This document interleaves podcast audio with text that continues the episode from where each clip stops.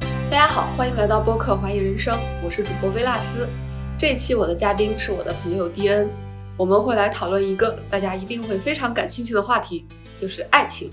迪恩跟大家打个招呼吧。 Hello Hello，大家好。哎，为什么找迪恩来聊爱情？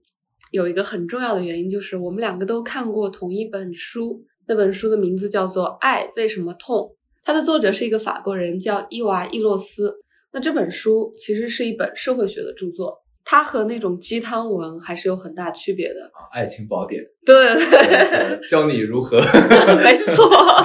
那这本书真的非常好，因为它实际上是站在一个社会学的角度上面来分析了现代爱情的种种特征以及现代爱情的一些问题。读完这本书，我的感受是我可以不再局限于自己的切身体验去理解爱情嗯，而是可以站在一个更大的角度上面去理解爱情嗯到底是一个什么样的东西。嗯，然后迪恩是我知道的唯一读完这本书的异性朋友，是哈。是包括我给别人推荐，好像也都是推荐给女生，就这个男生好像不知道给谁看的，就是哎谁推荐给我的我也忘了，就说，然后就看了，看完之后就还特别好，看好了之后呢还发朋友圈儿，我说对这个说哎呀这个太好了，读了一本从这个社会学角度去解释现代爱情的困惑的伤痛的这么一个书，然后写了一个半长不长的一个书评嘛，发朋友圈儿。结果我的好多朋友背后在议论说，为什么这个迪恩一把年纪了，是吧？还还要 读这种爱情相关？就是他这个名字叫《爱为什么痛》嘛，对，这有讲哎，那个这个名字特别像那种爱情宝典的、啊哎，对对对，教吧你如何识别渣男，或者是教你对如何爱情中避免伤痛啊什没么的。错，哎，真的是有人，还是我很好的朋友。我估计，因为关系好，才敢大胆的跟我说，说嗯你怎么这么一大把年纪还在搞这些东西？然后说的这个我很，我一方面有点不好意思，另外一方面我跟他说，我说这个真的很好看，就是看完了之后对个人的这个刺激啊，不说帮助，刺激非常大。对，我觉得他就是真的完全提出了一些我从未想过的一些视角和框架，对，彻底颠覆了我对整件事情的认知。这本书对我的影响非常大。嗯就是是我认为，如果有朋友让我推荐一些书给他，这本书绝对会在我推荐的行列之内。是。它真的非常的深刻。因为他讲爱情嘛，那自己书里面也有一个观点，就是爱情现在在现代社会的重要性太高了。对对，当然他也讲了为什么重要性高，至少重要性高这个事儿，我认为是对嗯绝大多数人都是成立的。然后同时大家又会觉得是一个非常难处理的事儿，没会错，因为它产生的这个痛苦啊、迷惑呀、包括不管是情感上的，还是甚至经济上的吧，或者是对你后面的这个人生道路影响上的这种影响，非常非常大。然后这本书的书名也特别有意思，就是它明明是一本非常严肃的社会学著作，对，但是它却起了一个非常通俗的名字，叫《爱为什么痛》。对，它的英文名也叫《Why Love Hurts》。对，我觉得这个名字真的非常的直接。这本书就是在告诉我们为什么现代爱情会让人如此痛苦对这件事情。我还记得这本书中提出的第一个观点就让我耳目一新，嗯，因为他讲的说，其实现代之前的爱情给人嗯造成的痛苦是没有那么大的。嗯，我觉得这个观点就很有意思。嗯，为什么现在之前的爱情不会给人造成这么大的痛苦呢？嗯，是因为之前的爱情呢是有很多社会的因素介入进来的，嗯，就是社会地位、阶级，嗯，等等，并且人们的择偶标准嗯会，更多的关乎于对方的社会地位啊、嗯，道德啊等等嗯，之类的这些东西。那如果一个人爱情失败，其实他可以找出很多理由来解释，对，比如说是阶级上的差异、对，社会地位上的差异，对或，者对方道德败坏，吧？对，不守承 诺，没对，错，对，而且整个社会都会认同这一套的标准。对，那所以，虽然我失恋了，我是很痛苦，但这个痛苦不是因为我的错造成的，是对方的错造成的，就很。好被解释，对，嗯没很好错。被解释，但是到了现在之后，这一切都行不通了。对，嗯就是现在，比如说分个手，首先很常见啊，甚至包括离婚也很常见，但是有时候这个分手之后，发现可能双方都说不太清楚这个理由，你说的理由跟对方认定的理由，或者你揣测对方的这个要分手的理由，可能都不是一致的，基本上会处在一个没有标准的一个状态里面。对我其实挺好奇的，就是站在女性的角度和站在男性的角度，来看待一段爱情关系的视角可能会有什么样的差异。对，嗯，所以我建议我们就可以从这本书的他所探讨的一些关键问题入手，然后，嗯，我们在聊的过程中，看是不是真的会有一些想法上的不同。好啊，我们现在体验到的爱情的痛苦是一个现代性的问题，嗯，因为刚刚我们也提到了，在现代社会之前，爱情它其实是遵循一套脚本的，嗯，然后它中间有多个因素的相互作用。嗯，作者在这本书里边其实分析了一些案例的，他觉得是英国维多利亚时期的嗯，中产阶级，对，或者说贵族之间的，对，他们的那个爱情的一套流程，对，就是首先是两个家族之间，然后首先求偶的场地是被限定了的。对，就是当一个家庭的呃少女，她嗯到了求偶年龄，就会经由社交渠道把她带入某个舞会，有个舞会对，啊，然后在这个舞会里边呢，门当户对的青年人，如嗯果相中了这个少女，她需要在上一辈的，或者说就需要在一些正式场合，并且在有人陪同下，对。对这个少女展开一系列的求偶仪有一式。个男伴和一个女伴，一对般都没会错是这种成对儿出现的僚机是吧？是，但是其实跟现在那种就是说，比如说泡妞什么这种僚机还不一样，它是一个嗯有点像伴郎性质的一个、一个男伴和一个女伴，然后对一块儿，对，没错。而且呢，他们会有几个非常明显的发展阶段。嗯，那在任何一个阶段，如果觉得对方可能不太合适，就会停止在这个阶段，不会再往下进行下去了。嗯可是你一旦层层的推进到了最后的那个阶段，订婚阶段，嗯那就意味着双方对于这段婚姻的承诺嗯，都是非常认真的了。对那这个时候，如果你再分手，那简直就是不得了的大事情，整个社会就是你整个阶层都会谴责那个是分的，手的人，是的，对，然后甚至于被分手的那一方，可能痛苦是会痛苦的。但是他完全是有理由站在一个道德的高点上面去谴责对方的，对，书中的作者还举了个例子，就是说有一个人他悔婚了，嗯那被悔婚的那个少女的兄长对悔婚者的兄弟讲说，说他非常同情这个，悔他婚非常的人同情这个悔婚的人，对，因为从此他可能在这个社交圈里无法立足就了。名誉扫地了，对，对他也很同情这个悔婚者自己的兄弟姐妹。嗯，因为为他们可能会因为自己的兄弟姐妹不负责任的行为而蒙羞了，对啊而受到影响。然后我看到这里就觉得好好笑，就是对因为跟我们现实的这个经验实在是太不一样了。对，那到了现代社会，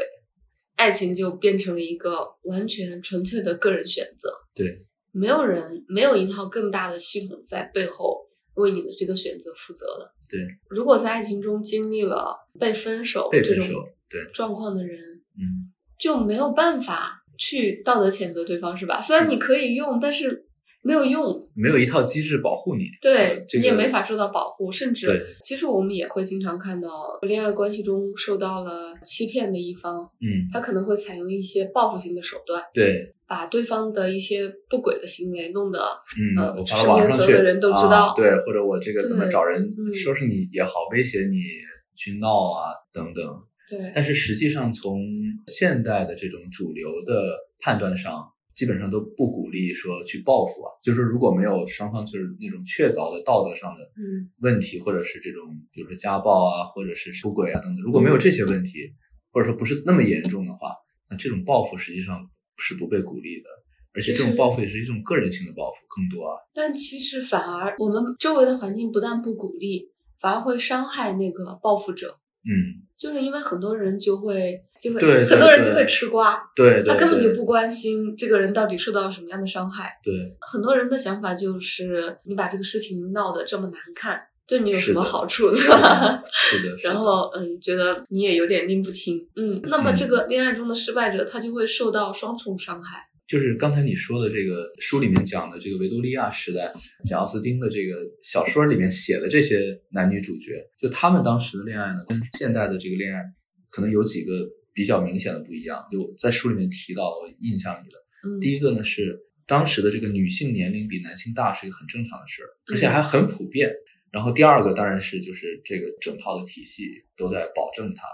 嗯，这样最大的变化实际上来自于伊娃·伊洛斯，她本质上是一个女权或者是女性主义者，在本质上她是一个社会学家，而不是一个心理学家。对，所以他这本书里面对于所谓的这个现代社会里面心理学对于人的情绪这个影响是非常持一个批判态度的，对，没是一错，个举着大旗批判心理学的这个、这个影响的一个这人。真的是一个非常有意思的观点。就是就我们的个人经验而言，其实我们日常生活中接触社会学接触的非常少，对但是我们当遇到了一些情绪情感上的问题的时候，对其实会不自觉的向心理学的领域去寻求帮助的。对但很少有人能想得到，我们会有这样的行为，其实也是现代社会带来的一个问题。是的，因为现代社会有一些特征嘛，宗教被祛魅，嗯，然后带来了资本主义的发展。对，然后它最后带来的一个结果就是个人被原子化，就我们曾经依赖的那些系统，比如说宗教，比如说家族等等，嗯这些通通都被打破了。对，我们是只身被暴露在一个更大的系统里边。对，就是像原子一样被组织起来了。对，那在这样一个系统里边，随之伴生的一个理论就是人是应该为自己负责的，是的，对吧？是的。啊然后是这的个其实就是心理心理咨询里边非常重要的观点。一个依据了，属于没是错。嗯然后同时呢，你要为自己负责，你承担的压力，包括空虚感或者意义感嗯缺失的这种给你的压力，往往承受不了。所以我看一个统计说，抑郁症进入到二十世纪之后，这个急剧的上升了。也可以看出，就是因为没有这个宗教和家族的这个庇护，然后个体可能往往会容易出现承受压力过大。那在这个时候呢，心理学及时的出现，然后就帮助你说解决这个问题。比如说弗洛伊德，他当时说，他说你有这个问题是因为你小时候会有什么样的创伤。现在其实我们也看到很多的流行的书里边会讲原生家庭啊或者什么的，就是说原生家庭如果有问题，那孩子大了会有什么什么问题？嗯，但其实它是反过来归因的，说你的痛苦不是因为你很糟糕，而是因为你以前受过创伤。比如说你以前如果是父母给你的创伤，或者小时候老师给你的创伤，或者有人比如说虐待你或者怎么样，造成你现在对于某些事情很敏感、很恐惧、很不知所措等等。那这时候来缓解你现在自己身上的压力，就这个是我我感觉是一个好像蛮普遍的、通行的一个大家思考的一个过程。还有一种呢，就是把它归因到性方面，性冲动驱使你做了很多事情，性压抑又让你去转向了很多这个所谓的升华的这个这个事情可以做，然后呢，又把它归因到你的这个性的这种动力学的这种因素上，就这是心理学好像给人大家潜移默化的一些，你就应该这么想，你遇见困难你就应该这么想，嗯，然后这是精神分析流派可能是对我们普通人的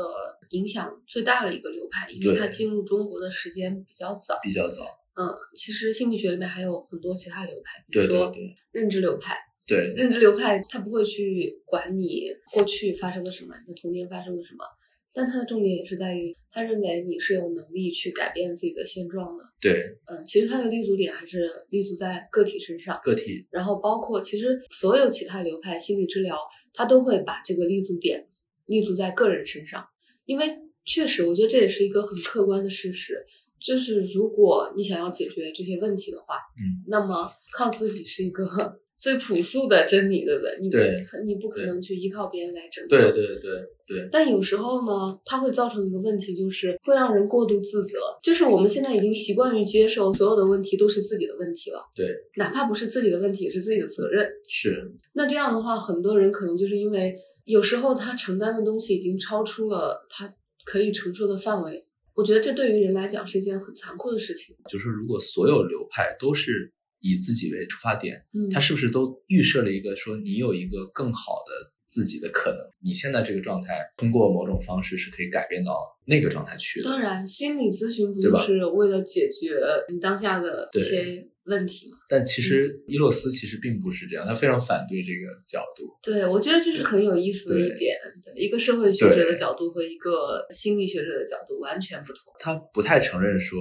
说每个人都有一个更好的状态在等着自己。他认为这种痛苦和迷惑是系统性的，嗯，整个的 社会导致了这个大规模的痛苦。他是一个社会主义者，就是他是一个有点像马克思主义者的这么一个角度。他认为比如说通过普遍的这种社会性的、制度性的压迫，嗯导致了某一个群体的贫困或者是痛苦。这种痛苦并不是通过个人努力可以解决的。没错，对他把对资本主义的批判和对爱情的这种制度性压迫或制度性苦难的这个批判，嗯几乎可以等同起来。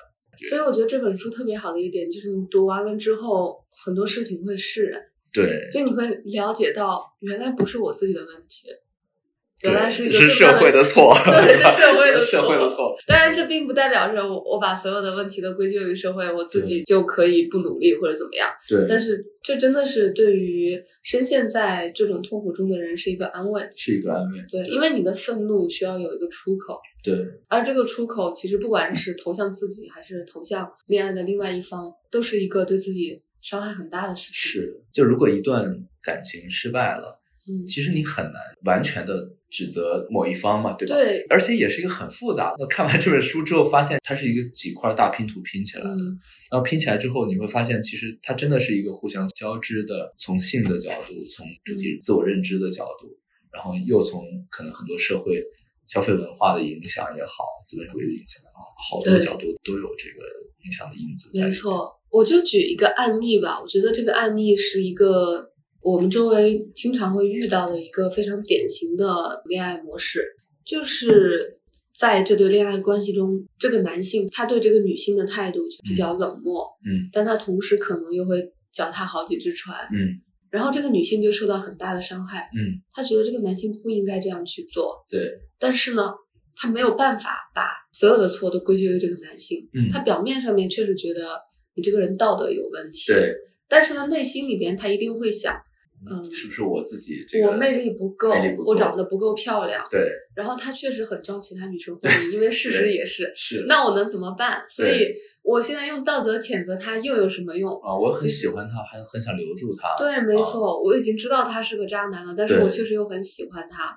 那我我现在该怎么办呢？对这就是一个非常典型的问题，对不对？对那其实这个问题就可以用这个书里边的很多理论来解释。是的是比的如说我们来可以一一来分析。是第一个点就是这个男性他很受欢迎，嗯他很受异性欢迎，嗯这是现代爱情中出现的一个现象。嗯就是为什么是这样？其实背后是有社会的推动力的。对就因为布尔迪厄提出了一个概念叫做情场。嗯情场其实是和婚姻相分离的两个领域的。嗯那么在情场中，大家的评判标准更多的就是一个人的性，像商品一样，对吧？有各种嗯标准，身高、这个长相、财富、对社会地位，呃男性啊经常会这样啊，给你打个分儿是吧？对，没错。然后最后就是你可能你的性魅力或者你的性资源，对那可能这个男性他确实在情场中他的性魅力是更高的。那同样，其实男性是被鼓励在情场中去发挥自己的性魅力的。嗯这个性魅力中有很大的一部分就是他在处理这种关系的经验。那这个时候就有一个非常明显不平等。那一个交过十个女朋友的人，嗯相比一个交过一个女朋友的人，嗯他在处理这件事情的经验，他一定是更高的，嗯，那是给他的性魅力加分的，嗯对吧？这个事情就很鬼调了。是嗯，在情场的这个领域里边，有更多性经验的是男性，对他确实就是会有一定的优势是。受到鼓励的。对，是受到鼓励的。嗯，关于这个男性这个有很多的谈恋爱的对象的嗯这个经历啊，对这个事儿，就是这个书里面也讲，其实它是一个展现男性的优势或者展现男性的主体性的，在现代社会里面的唯一的战场。 就他这个有一段论述，它很有意思，就说为什么现在男性这么恐惧承诺？他先举了很多前人的论点，比如说从生物性上说，雄性就应该怎么样，或者说从这个女权主义角度讲，男性实际上这种行为就是一种对女性的打压，是一种社会性、体制性的故意的打嗯。压但他认为都不是这样。他还是蛮给男性开脱的，就是在这个点上，就是他说，因为过去一直是一个男权嗯更加严重、更加占主导地位的社会，对，那么在女权整体兴起之后，虽然现在还依然还没有做到平等啊，嗯但是在急速的女性主义兴起之后呢，男性在过去的在家庭、在工作、在所谓的男性团体这三个领域里面的绝对优势都没有了，就是 对，所以他的这个男性的价值、自我价值的这种感知已经非常薄弱了。问题还在于什么呢？还偏偏现在还有一些论点依然是在男权语境下，它并没有被改过来，比如说。经常说你是个男人，你你应该志在四方、嗯是吧？对，你在事业上你应该怎么怎么样，对吧？另外就是你是个男人，你是一家之主啊，至少我们现在中国人还经常听到这种话。啊嗯，但实际上，大量的这个家庭里面，你会发现，甚至说能力、贡献上嗯都已经被女性压倒了。你在职场上也看到大量的女性的高管，你包括现在欧美、日本等等这种，甚至政府的一把手现在都是女性，其实也没有大量比例而还且是少，比呃就是只越来说越多颠嘛覆了对原来对对的越来越多纯男性统治的局面。对对对，就是他已经哪怕他有比如说百分之三十的比例，嗯，那么已经能够足以让在职场里的所有男性感受到威胁了。就是说，并不是因为我是个男的，我就比女的强。然后同时呢，在这种就是所谓男性团体里边，他说除了体育团体以外，赛事团体以外，其他男性团体都崩解了。所以呢，在这时候发现男性只剩下一个，就是情场里面，我一定要通过性行为和性活动来彰显我的男性魅力和男性的这个主体性。嗯，所以一旦我承诺了，我连最后的这个阵地都已经没有了，对我觉得他讲的是有道理的。是有道理的。我作为一个男性，我仔细想了一下，嗯首先我觉得这非常有道理。我并不会在家庭和职场里面，因为我是个男性，我就觉得我比女性强，因为事实证明不成立了嘛。大量的女性都比我优秀。然后另外就是，如果我抛弃掉了这个情场的这个选择权，嗯，和这个游游乐园嘛，相当于是一个游乐园，呃，就是我最后的一个游乐园。然后他提到了一个点，说男性团体的崩解，男性团体他说现在只剩下体育这个领域对，依然作为嗯展现男性魅力的一个领域，或者说只展现男性魅力啊。就很多时候，比如说足球，你像女足的收视率啊、关注度呢，远远落后于男足世界杯。如果是在这个领域里，男性可以还相对充分的展示自己魅力，包括有爱好者还踢球，那还能够维持的话，是不是说在这个领域里面的男性，相对其他男性，他更容易下决断，做出婚姻和感情上承诺我并不敢下这个论断。嗯啊？就但是这个得统计一下，啊就是得有一个数据支持。然后呢，推而广之，比如说，如果一个男性他在公司里面，他是一个高管，他是一个很成功的职业经理人或者是嗯创业者、老板啊等等，他是不是也更容易下婚姻或感情的承诺？就是按照他的理论来讲，嗯男性不敢承诺，是因为我被剥夺了我的男性的优势。但是如果我具备一定优势的话，我是不是更敢下嗯，这个承诺？我不太不太支持这个论断，是因为他讲的是一个整个系统层面系统的层面，问题。对，但你刚刚提到，就是说会不会在这个团体里面更容易下，它是一个个人层面的。我觉得系统层面的问题不能用个人层面的现象来，呃，就是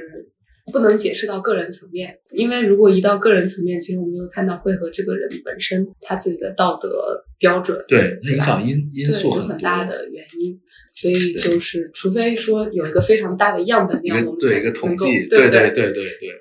所以就是刚刚其实我们聊的就是说，男性在情场中是更被鼓励的，然后这是从男性的角度来讲的。对，其实从女性的角度来讲呢，女性为什么在情场中会更容易遇到我刚刚讲的例子这种局面？嗯因为女性她会更加倾向于专一型的择偶策略。嗯，那为什么女性会更加倾向于专一型的择偶策略？在这本书中，作者没有详细展开，但他提嗯到一个点，就是这个其实和会和女性的育儿的策略有关系，就是说这个可能是女性的一个生理性的一个特征。对，那这个特征决定了她在情场中她是更加单一型的，她更多的把情场和婚姻绑定在一起。是，呃，她希望自己遇到的这个恋爱对象未来是能够跟她一起走入婚姻的人。对，这种情况会更多。那所以嗯，因为男女两性本身的需求和特点不同，就会呈现出一种情况，就是在情场中，两性的权利会发生一个不对等。就是这一段我觉得就很有意思，论证了半天，其实讲嗯了几句大白话，比如我们上一代爸爸妈妈比较老一辈的人经常说，比如哎，第一个叫女孩子这个生育年龄，它就那么几年嘛，对第二个是女孩子年轻的年纪就那么几年，对然后说这个男人不怕老啊，男人越老越越值钱啊什么，就是翻译一下，它确实也是这个意思。第一就是生育上它有限制，但是它提到了几个社会学层面的原因，就是说女性年轻这个事儿，比如说那个维多利亚时代。女性比男性大是很正常的对。但是现在就经常说说啊，女的就是二十二到二十八什么最黄金的年纪，一过了三十就怎么怎么样了，是吧？嗯，她即使不从这个育儿的角度，她也在用一种速朽的观点在看待女性的年龄和青春。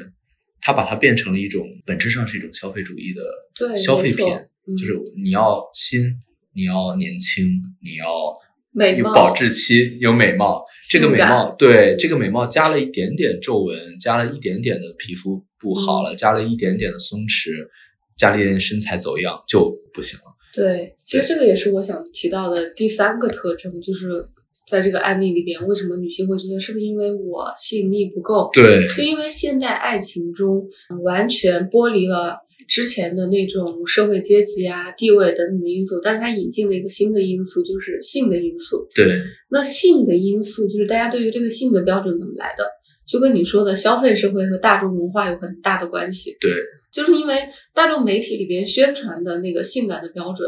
就是你刚说的那个样子，对年轻貌美、身材好、是的凹凸有致之是类的，是的，所以男性和女性都接受了这套标准是的，啊。当然，我们说这个标准是对女性的，对对男性也有性感的标准。没错，对，但是对男性的那个标准呢，就是它弱很多，嗯对它就是弱很对多女性要严苛很对多，这个就是是一的个社会文化的影响。是的，对所以这个影响会直接反映在女性对自身的审视上。是的，嗯是的，是所的，以就会出现这样的一种恋爱关系。那这种恋爱关系，坦白的讲，就是我们刚分析的三个因素都不是个人的因素，对，都是和社会和文化相关的。是的，那一旦你看到这一点之后，其实会更容易解开一些心结吧，你觉得会释然一些？会释然。作作为女性会释然一嗯，些？就是我会更加的愤怒于之前的社会历史文化加在女性身上的这些枷锁。没错，对，没错，然后我也会更能理解，就是男性的行为，并不是说他是一个十恶不赦的坏人，对而是他也是在文化的编码下，是他选择了一种最有利于自己的策略。是其实，男性和女性都是在这个社会文化下去选择对自己最有利的策略的。没错，那么，之前的社会中可能会建立一些道德观念或等等来保护女性的权益，嗯，但是在现代社会中，没有什么东西来保护女性的在这方面受到的损害了。嗯，那我就觉得这是一个社会现实，所以我的愤怒就转向了更大的层面。我觉得这一切是不合理的，嗯所以这就是为什么我成为了一个女权主义者。这伊洛斯确实，她本质上就是一个女权主义者。对，但是女权主义，因为我个人理解，它更多的是一种，它要行动，就是它不是一个单纯的理论而已。所以，她作为一个学者，要追求真理的话，她还是要更加冷静客观，就是伊洛斯。所以她，她其实会女权主义者应该是冷静客观的呀啊，是啊，对是啊，对是吧啊。但但我认为，比如说我们要推动一些事情的时候，嗯可以无妨不去辩论，因为行动你你有可能矫枉过正，这个我觉得是有很多策略在里面的。但是你只是说一个像这种研究的话，它真的是一个非常、他没有贬低男性，他也没有抬高女性。嗯对对对，他没有从这种比如说男性本身会有问题或者本质是不健康的，他从来反对的是这种定义，但他其实是他会把男权主义和资本主义对于尤其是女性的压迫，他会分析得非常清楚。过去可能父权社会、父权制的这个压迫如此的强大，其实现在已经慢慢的父权制已经在崩塌了，但是现在资本主义的压迫又和父权制做了一个勾结嘛。嗯，又重新粉墨登场，也有很多父权制的这种压迫呢，隐藏在我们这个所谓的这个资本主义的这个体系里面，依然在行使着对女性的这种压迫。所以，它其实还有对于地位较低的男性的压迫，因为所谓的对父权，对父权是针对的对对象并不是只对女性，是是是，他还是很冷静的，他也看得很清楚。他在这个书的这个序言里面就写了一句很有意思的话，他说：“虽然我们现在看到就是欧美的整体的这种社会价值也在崩解，嗯，这种自由平等的这个价值观也在崩解，但是他认为还没有出现一种能够替代它的更好的体系。对，有这种其感觉实包括他对爱情的论述也是这样，就是啊对，虽然不怎么好， 对，虽然现在爱情有很多问题，但是那并不代表着维多利亚时期的爱情就好，啊，对对那对更不对好呀，对对不对，那种是因为嗯女性让渡了大量的权利，对才才换换得取了了一个在保护，婚哎姻地位里就面是的被那保个护的对那个，对，所以其实现代可能相对于之前已经好很多了，但是是的，它是的，它有很多问题，对，我觉得这些问题也是我们现代人经常在面对爱情的时候出现的一些困惑的根源吧。是，比如说，现代性的一个特征是什么？就是科学祛魅嘛，对吧？对对对，但是科学祛魅、资本主义还有女权主义，其实从一个客观的事实上面来讲，它是在破坏爱情的，嗯，因为传统的爱情，爱情中含有迷妹的成分。是 的，这个幻觉成分非常大。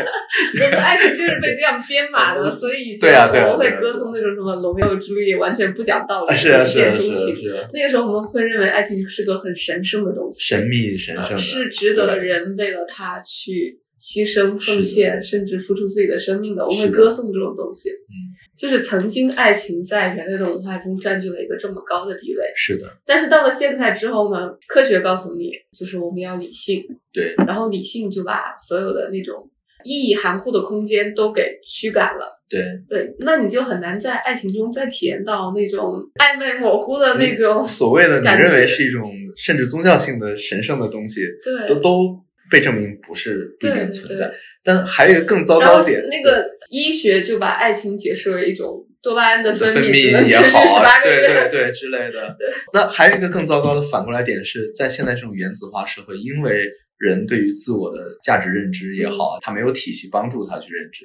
他还特别要通过爱情去获得这种认可。哎呀，我就是我为什么会喜欢一个人，因为他觉得我特别好，因为他觉得我特别完美，嗯，我也觉得他特别完美。这个是一个除了个人自我肯定以嗯外，来自外界最大的肯定。没错你，要特别在现代社会特别依靠这个东西没，错。所以爱情对现代社会又变得尤为重要。尤为重要。但是问题是，一旦你进入爱情之后，你的这种认同和你的自主性之间又会产生矛盾。对，还就是持续不了，对哇，这个太痛苦了 就是。你既想要另一个人认同，是需要他反复反复的认同是，但是同是时你又会觉得自己的自主性被束缚了。被束缚，而且你还会，比如说像男性对女性会产生各种各样的消费品化的、性化的、各种各样的这种要求。永远一个人在一个人身上他是满足不了的，而且持续不了的。情场就是要求你不停的换嘛，然后性就是要求你不断的找更新的消费品，要以新换旧，都是这样。 对，然后这个所以我觉得非常糟很糕很容易理解为什么有些人的爱情策略就是这个样子，每一段爱情持续的时间都不久。对嗯，我作为一个男性，我看完了这个，我我觉得释然。但是我另外一方面，我我确实又更焦虑了。就看完这个书之后，我就觉得你说的都对，然后怎么办？然后我怎么办呢？我从小是受到这种，所以你刚刚讲的社会编码的这嗯个体系的百分百的影响的。那么你现在告诉我，这个体系有这样那样的问题，那我去遵循一个什么样的新的体系来继续我下一段爱情呢？不知道啊，对啊，现代性带来的毁灭力度太大了。是科学，然后刚刚讲资本主义，资本主义就是把人给物化、商品化嘛，是对吧？，然后还有资本主义还有个特征就是追求效率。对，其实追求效率这个点也深深的根植到了我们的意识里边，特别是在一线大都市里边，对对吧？对年轻人哪有那个闲工夫去谈一段缠绵悱恻的爱情，根本就没有。是首先你要生存，对然后其次你在生存中你是认同那个效率最大化的价值观的，是的，那是的那这个是跟爱情是冲突的。然后第三个就是女权主义揭示了爱情关系中的权利不平等。对，那你一旦已经知道了那个一个美好的面纱背后的东西，对你再怎么重新把这个面纱给戴上呢？对。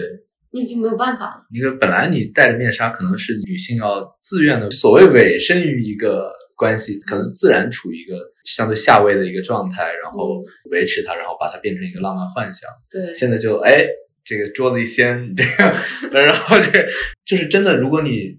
你真的站在一个平等的角度看，说哦，两个人在完全的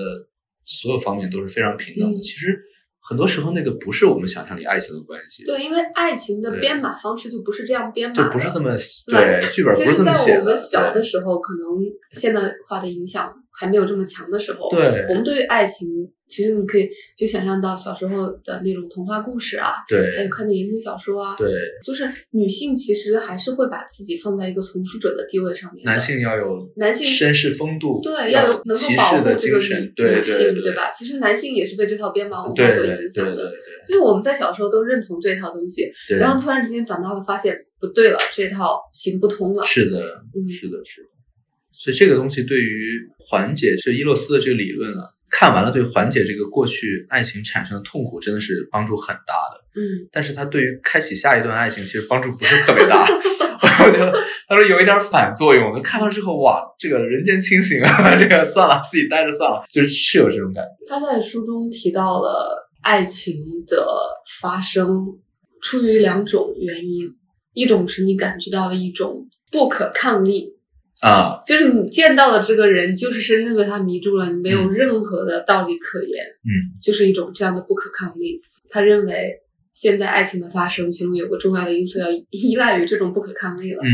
还有另外一个原因就是依赖于你对自己的认知，嗯就是你非常清楚你是个什么样的人，你需要一个什么样的伴侣，嗯然后你在这种理性的自我认知下去寻找你的伴侣。嗯，但是他也提到这两种方式都是有 bug 的，嗯，不可靠，不可靠，不可靠因。为第一种不可抵抗的力量，我觉得一个人一辈子中能遇到多少次呢？那就是完全没有这种感觉的人，他该怎么 是， 办？哎，我看的电影里都这么演，怎么到我这儿没有了是吧？ 对， 然后第二种就是，其实关于自我这个概念，人的自我都是在时刻变化的。你怎么能够，特别是在一个比较年轻的年纪，对你，就知道你自己要的是什么？不可能是的。是，那在这种情况之下，在这两个因素都不靠谱的情况之下，你真的就没有办法。是，咱们以前聊过，有个电影叫《爱在黄昏日落时》，还是叫什么？呃，爱在三部曲，嗯爱在三部曲，对嗯，，你说的是第一几第一部部？第一那个对。嗯对，那两个人在偶遇之后，然后一路在聊、那种幻想，他其实可能已经性上的吸引啊，互相之间的理解啊，我觉得已经把它描绘得非常非常美好了。这个是社会地位啊、经历啊，包括嗯年纪啊、长相匹配啊，那种互相之间的感情上的理解、情绪上的给予对方的价值，都已经很好了。但是其实它还是很快会被证明，它是一个不可能完美或持续，或者是能够对持续的一个模式。其实它它没有这么个模没式，错，其实第一部和第二部更多的就真的像是命运的安排。吧。对但它是到了第三部，他们真实的婚姻生活，你会发现这俩人之间依然存在问题，是是的，所以，哎，好难呀、包括现在就是像前那么多年就是泰坦尼克号的那种状态，就是嗯他那个 Rose 和 Jack 的这个爱情特别顺畅。第一个呢，他们这个叫什么？打破阶级差异，对吧？嗯，打破这个阶级压迫，然后另外呢又打破了对女性的这个束缚，对吧？嗯说你你可以自主的选择，然后又面对灾难，又体现人性光辉，就是好无可辩驳的这个伟大爱情就成立了，对吧？然后对最后男性牺牲了自己，让这个女性换取了她生的这个权利等等，骑士精神保护女性的这个哎呦人性光辉。但这个放到现在，就是这样的所谓的理想爱情片，说再给嗯你描述一个现代的理想模式的爱情片。几乎没有，就是我们根本拿不出一个像这个《铁达尼号》哦不成立嗯那了。不就它成放立在现在的语境下，这个故事本身都立不住。对，就当年是成立的，但现在这个你说描绘，比如说我看前一段有什么电视剧，什么《三十而已》啊，嗯还有什么那种说描绘现代都市爱情的，就没有一个好的像当年说就应该像 Jack 和 Rose 一样嗯，启动这样一段爱情，没有，真的没有，全都是一地鸡毛，然后最后发现找一点小确幸就不错了，没错。所以你看完之后，对爱情持的是悲观的态度吗？倒也不是，但嗯因为我会更相信，倾向于相信这个模式还没有在我们这个时代出现，就是婚姻的一夫一妻的忠贞的嗯，这个相互许诺的这样的模式，在泰坦尼克号那个时代是，包括他讲的维多利亚时代是完全 OK 的，嗯但是在今天已经不 OK，确实是不 OK，包括离婚率的。上升，包括很多一旦进入到发达阶段的一些国家的生育率的下降，嗯，包括这个进入婚姻殿堂，就结婚率的下降、离婚率的上升，然后包括在婚姻里面，大量的人感受到痛苦大于快乐，至少已经说明婚姻这个制度，或者说以婚姻为背景的过去这种爱情制度的这种描绘已经失效了，但是新的理想的制度嗯没有出现，也有可能永远不出现，确实有可能永远不出现。嗯永远就是痛苦的原子化在持续下去了。但也说不定未来可能会有一个新的状态，会不会比如说像一些非常发达的地方，像北欧、西欧等等，会不会出现一种新的状态？男女之间的，包括所谓亲密关系啊，就是不一定婚姻了，就是亲密关系的那种新模式会出现，只是我们现在没看到。嗯，我看这本书最大的感觉就是它有一个观点，就是为什么在现代社会，爱情对我们如此重要？就是爱情成了我们寻找认同感的一个重要的途径。重要的途径。对然后我就在想一个问题：我们是不是非得在爱情里面寻找认同感？如果一个人的认同感足够强的话，那他是否还需要爱情？你知道，我这个思路就完全是一个把自己放在这个现代性的大环境下，接受自己是一个原子化的个体这个事实，对，然后我就重新去审视爱情在现代社会，它是否是一个可以必选项是吧？对，它是否可以成为一个非必选项叫什么？可选项了，确实对，它是是否可以成为一个可选项？对因为我觉得，如果啊你接受了现代性带来的自由主义，然后个人主义等等的这些观念的话，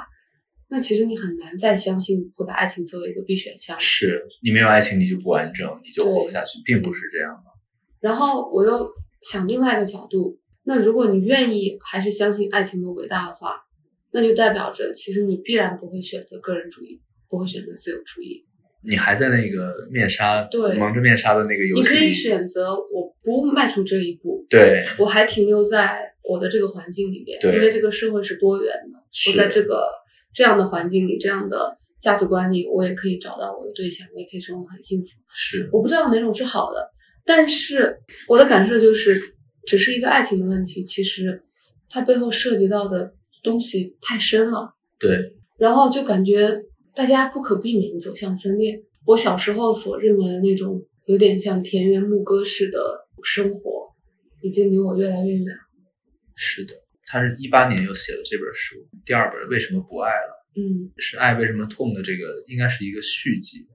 嗯嗯，这本书里面讲的就是爱情的破碎，它的架构呢，其实就完全承接了这部分。那继续，他继续解释爱为什么会崩解。从体系上讲呢，它并没有建立什么新的体系，但更多的针对这个事儿，在这个框架里面再继续再去描写。，针对为什么不爱的这个事儿，对吧，就是为什么会离婚，为什嗯么会宣告结束，逻辑是一样的。但是他的新书的这个观点呢，就是说，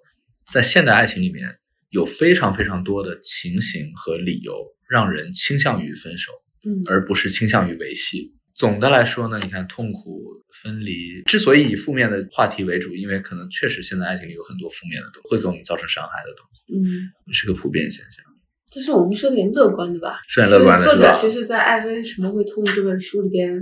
他也提到了，就是现代爱情虽然有很多问题，嗯但是他认为爱情非常非常重要。嗯，爱情给个体生命带来的那种激发啊，对激发带来的那种热情，对你被别人看见了，就是它不仅仅对个体有重大的影响，它嗯其实也可以促使个体对整个社会文化嗯，都可以做出很大的贡献。就是如果我们嗯生活文化中没有爱情的这一部分的话，嗯那真的就是就可以说是一片荒芜。嗯所以我认为他对爱情还是一种非常乐观的态度。嗯，其实我也是，就是我内心里面还是非常相信爱情是一种非常珍贵和伟大的情感的，嗯，就是因为现代性带来的进步主义、科学、资本主义等等这些东西，因为它现在的太过于强大了，但是我不认为我们始终找不到一种可以和它抗衡的方法。然后你刚说要行动嘛，嗯，那我就觉得其实应该有更多的人在这个系统中经历过痛苦挣扎之后，发现事情的本质。当这种力量足够大的时候，就发现了真相，还选择热爱生活，是 吧？对不是这话说的简直是没毛病， 我觉得这个 我们总要给未来对留一些希望真嘛，的是对没吧？毛病，不然你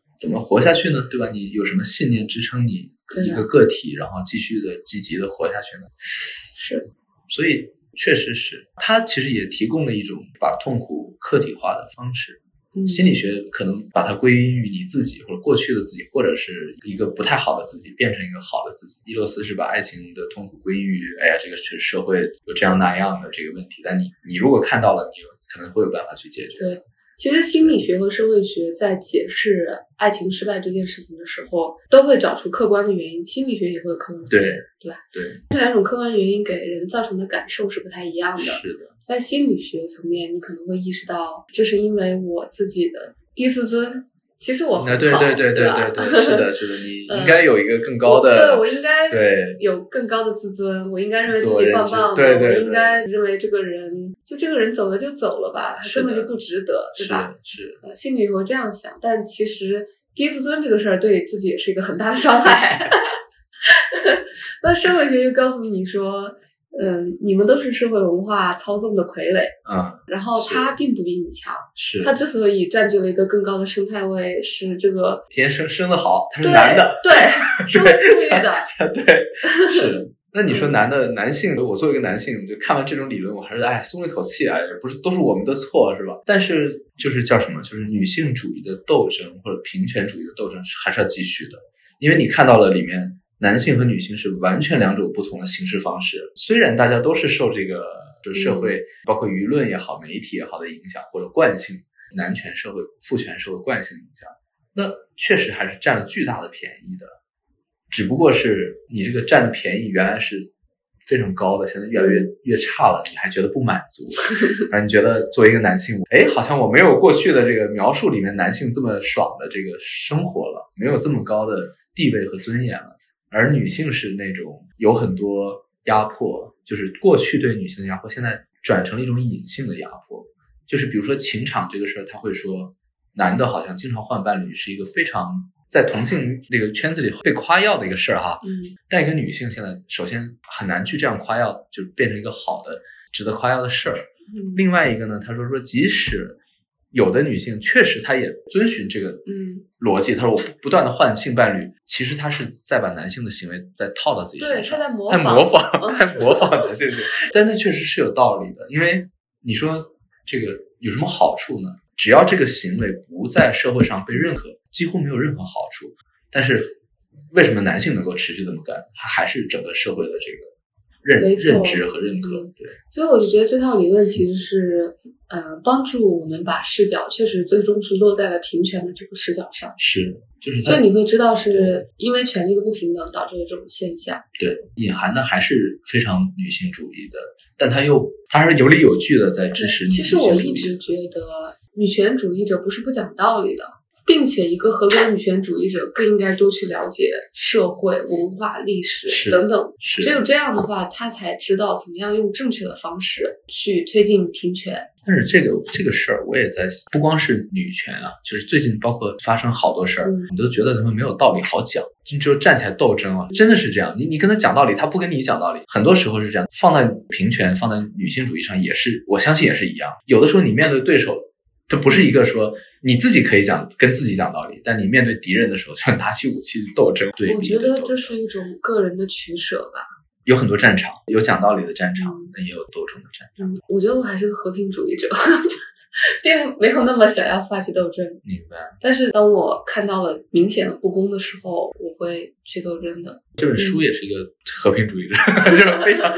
非常非常理性。他在讲一个如此宽泛的被大家接受的一个概念，嗯，但是他没有受到任何流行文化或者流行概念畅销书也好，或者畅销电影也好这样的任何影响。嗯，他依然是非常扎实的，然后务实的，也没有发明任何新的概念没。错，对他就在分析说，非常好。对，对对，一个极其冷静的旁观者，再次强烈推荐。强力推，尤其是对爱情有困惑的哈。强力推对，尤其是遇到了感情问题、深陷在痛苦中的朋友们，看完这本书对你们会有很大好处的，我保证。同意。好，那我们今天就聊到这儿。好啊，好，谢谢迪恩，谢谢，拜拜。拜拜拜拜。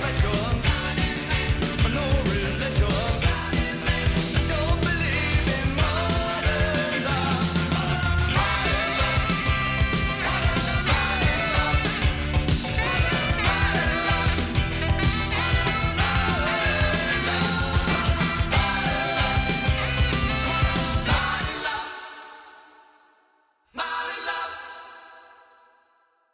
Modern love.